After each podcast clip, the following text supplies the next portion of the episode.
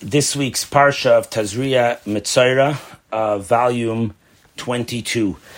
The Rebbe's will bring us on a journey of the significance of when we read Tazria Mitzaira together and how this is a fundamental point to the subject of Mashiach and the yearning and the drive of feeling it every single moment is in learned from this idea. First, he brings down that most years, in other words, every year when it's not a leap year, and many years we read Tazria and Metzora together. The connection between the two parshas seems quite quite obvious to understand because both of them are dealing with the subject of of of negaim of mitzayra of the nigay adam, the leprosy condition that that comes on a person or on your garments or on your house. And in Parsha Mitzora, which is really the conclusion of Tazria, over there it says that that about all the laws of the mitzayra and how to become purified from this condition of mitzayra.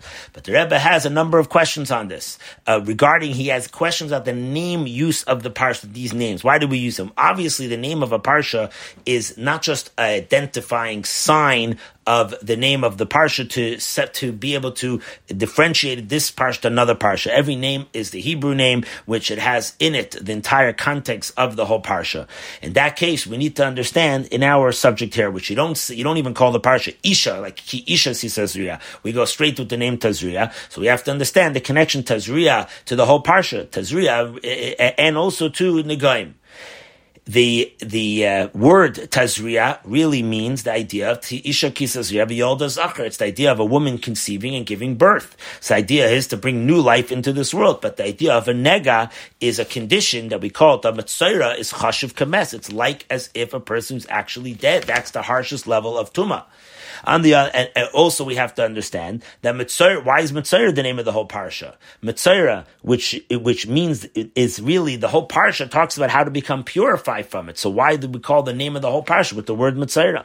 As a matter of fact, we actually find that in Mitzayra, Parshas Mitzayra, it speaks about the Nige Batim on the houses. And we know, Rashi brings down that there was a positive outcome from this. If a person had a condition on the walls of his house, he had to smash down the walls.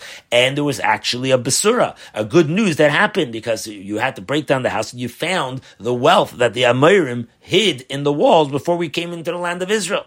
So we're able to get that. So you see that something positive came out, but the name Mitzayra seems, seemingly is something completely the opposite. It's a punishment It shows on us something negative. It's because it's connected to somebody that speaks gossip. So is it positive? Or, is it negative? What's going on over here? Also, we have to understand, we find the use of two different names of the Parsha. We find in the Torah and the Shulchan Aruch, it calls the name Parsha Mitzara, and then the Rasag and in Rashi and in Rambam over there, the name of the Parsha is called Zaistia. What's the difference of these two reasons? So he brings down the fundamental belief of a Jew is to believe in the concept of reward and punishment. Like the Rambam brings down in his Pirush Mishnayis that the foundation uh, number Yud, uh, 11 is that Hashem gives the rewards to those that do good, to study study Torah do mitzvahs, and punishment to those that are the opposite. Anyway, he brings down in length in the Rambam set and the laws of Tshuva, he brings down that the Torah is called the Torah chesed, of kindness, that all punishments of the Torah are not for the sake of punishment, God forbid. And the correct the correctness of a, of a for a punishment is to correct a person, and even like you see those a person that deserves the punishment of karis to die young, half age, if he gets malkus instead the whippings, he's exempt from the punishment of karis. We also find by the punishments of the best of the courts, like the Chazal tell us, the Razal tell us by Achan, that when he stole the, the booties, the spoils of, of war, and he was killed for this. So it says that he came down to such a level where he got disgusted in this world, and that prevented him from getting disgusted in the next world. So you see that punishments is really there for an ultimate positive goal, to correct and fix us from something. Even though most lessons, most punishments, you don't see it in revealed way, but that's the faith that we believe that it's always, by every punishment is for a positive thing. So by However, by the tzaras situation, we see it in a revealed way how this punishment is there to heal you. Like the Rambam brings down at the end of Tumas, his laws of Tumas tzaras, the Rambam says that this changing of, of the color, coloration on the clothes or the house or wherever it is, this is actually not the normal ways of the world. It's Hashem making a miracle for the Jew to be able to know and warn you for Lashon Hara. And it goes in orders. If it ha- could happen to the walls of your house, and then it could happen to your clothes, then it could happen to your skin, because Hashem always warns us from easier warnings to harsher warnings, and it's all about the idea to be careful from lashon hara. And the message of Metzora itself is to be uh, also, he has to be isolated, but the Yasha Michutz He has to go outside the courts places, all in order that he should talk with in, in discussions with Rishonim who talk Litzanis and Lashon Hara. And for this reason, the parsha is actually called Tazria. In one hand, you're right that Tazria is only the beginning of the parsha. Why we use this word? But since the theme of the word Tazria is to bring new life, this is actually the, message of the entire parsha to bring new life into a person that went and did something wrong in order to be isolated to become a new person where you don't talk like this anymore. So that's the lesson over here. That the, the parshas over here is that you can become a new person and put a person onto the proper path. I, why do you have to tell me this lesson over here when it comes to Metzora, because Metzora is the lowest level that you're actually considered to be a dead person. So if you could learn this lesson that there's a positive thing here from Metzora, we can learn this lesson for everybody else, everywhere else, that any punishment is there for a positive lesson to fix us from, a, from doing something bad. Now, with this, we could also understand where it can make a difference in nafkamina and halacha.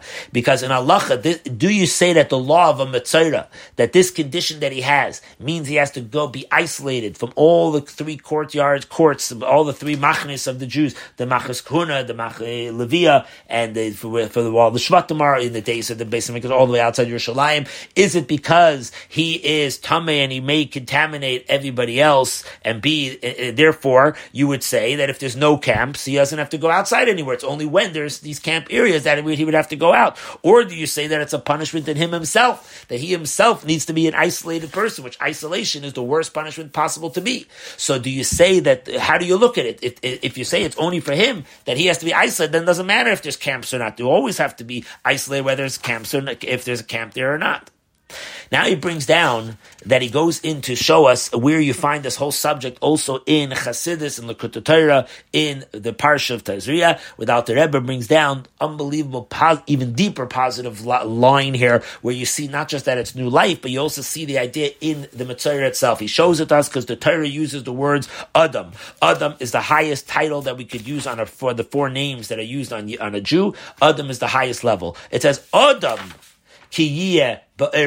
the level of a Jew that's Adam, such a perfect person, he learns Torah, does mitzvahs, he's perfect. It's just on his skin condition, meaning on somewhere ex, his external part, not on his internal organs. It's on his external part that shows that only there's a little bit of psilus, a little bit of schmutz there in the external part that Hashem goes and makes a miracle for him to be able to fix even that external part. How do you know that he's so perfect? It's hinted by the use of the word Adam. Now he brings the Alter Rebbe brings down and continues to explain. Alter Rebbe begins to explain that that for this reason why the Negoim concept does not exist nowadays. That's because we don't have of people that are that have no bad in them at all, even in the internal parts, and only in the external part. We don't find that any, these days anymore, and therefore you don't have this whole subject of metzora anymore. Now we understand why the, with the names of these two parshas. The second parsha is called metzora, even though metzora means that you're you're in a stage where it's impurity, but the idea is to get out of it and to be purified, to see the positive out of it, to be a new person. Or another way how to put it is that the effect of the Parshas Mitzorah is happens through the Parsha of, uh, of, of Tazria. Through becoming a new person, then you can have the healment that happens by what says in Parashat Metzora to be isolated into another area. Now, just like you have this by an individual Metzora, that really he's perfect. It's just that a little bit on the external parts of him. And therefore he has to be isolated to, to be able to get this fixed. You also find this with the Jewish people in the time of Gullus. Jews are in a way of, ta- that in the time of Gullus, we are Tazria. We plant the seeds all for the sprouting out that's going to come after. And as the Alter Rebbe says, the famous piece in Tanya chapter 37, that the revelations of Mashiach's times are dependent. It's totally on the works of our toil in the time of exile. It's not that it's two separate things. Our work now is like the idea of planting seeds. That's the whole thing over here. So planting seeds is for the sprouting out that comes after. So the time of exile, we are doing Torah mitzvahs. That is this, the, the planting seeds. And this is connected specifically with the coming of Mashiach. Tazria means, represents the time of Golos, the idea of exile when you have to plant the seeds. Coming of Mashiach is represented by the Metzora, which is the idea to bring out the sprout. And a person cannot say that I will learn Torah and do mitzvahs everything's fine and good, but I'm not going to do it just for the purpose for Mashiach. And even if he says, I'll do it for Mashiach, but I'm not going to do it, I need Mashiach now. Maybe it'll be for another time down the line. But for this reason, we have the Parsha Metzora are together.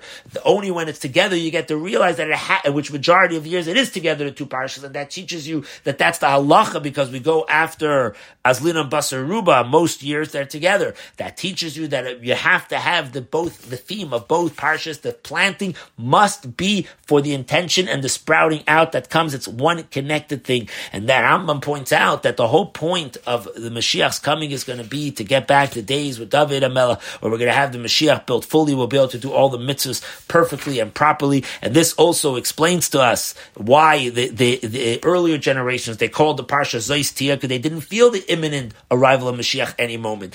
And the later generation, the Tur and Shulchan Aruch, they did call it the name of because they felt more that it was Atat Mashiach, and it was literally right now in, in, any moment coming to Mashiach. And that's why you, you, and this explains to us also the Gemara that says that, uh, that uh, Yo told Rabbi ben Levi that Mashiach is sitting amongst the afflicted people, and Rashi brings down that Mashiach himself was afflicted. The Ramban called Mashiach with the name Mitzorah, even though it seems like a negative name. Why would you call him with such a name? The point is because this is the deeper meaning is that he's a Mitzorah, meaning he's the one that reveals the perfect level of a Yid, and all we have to do is tzuputs in the kneplach to polish those last few buttons to bring Mashiach. Let's just mention that the Rebbe already said in late, this Secha was in Mem Aleph 81 and Mem Beis in 82, but later years the Rebbe already said that we already have, uh, we already did the polishings of the buttons, and Mashiach has to come already, and we, and if we wait any longer, the buttons could get rubbed out from polishing them too much. So let's hope that this will all be now Bekar of Mamish in our days in a revealed way, and this comes from Chelek Chof Beis in the Kutar Sichas.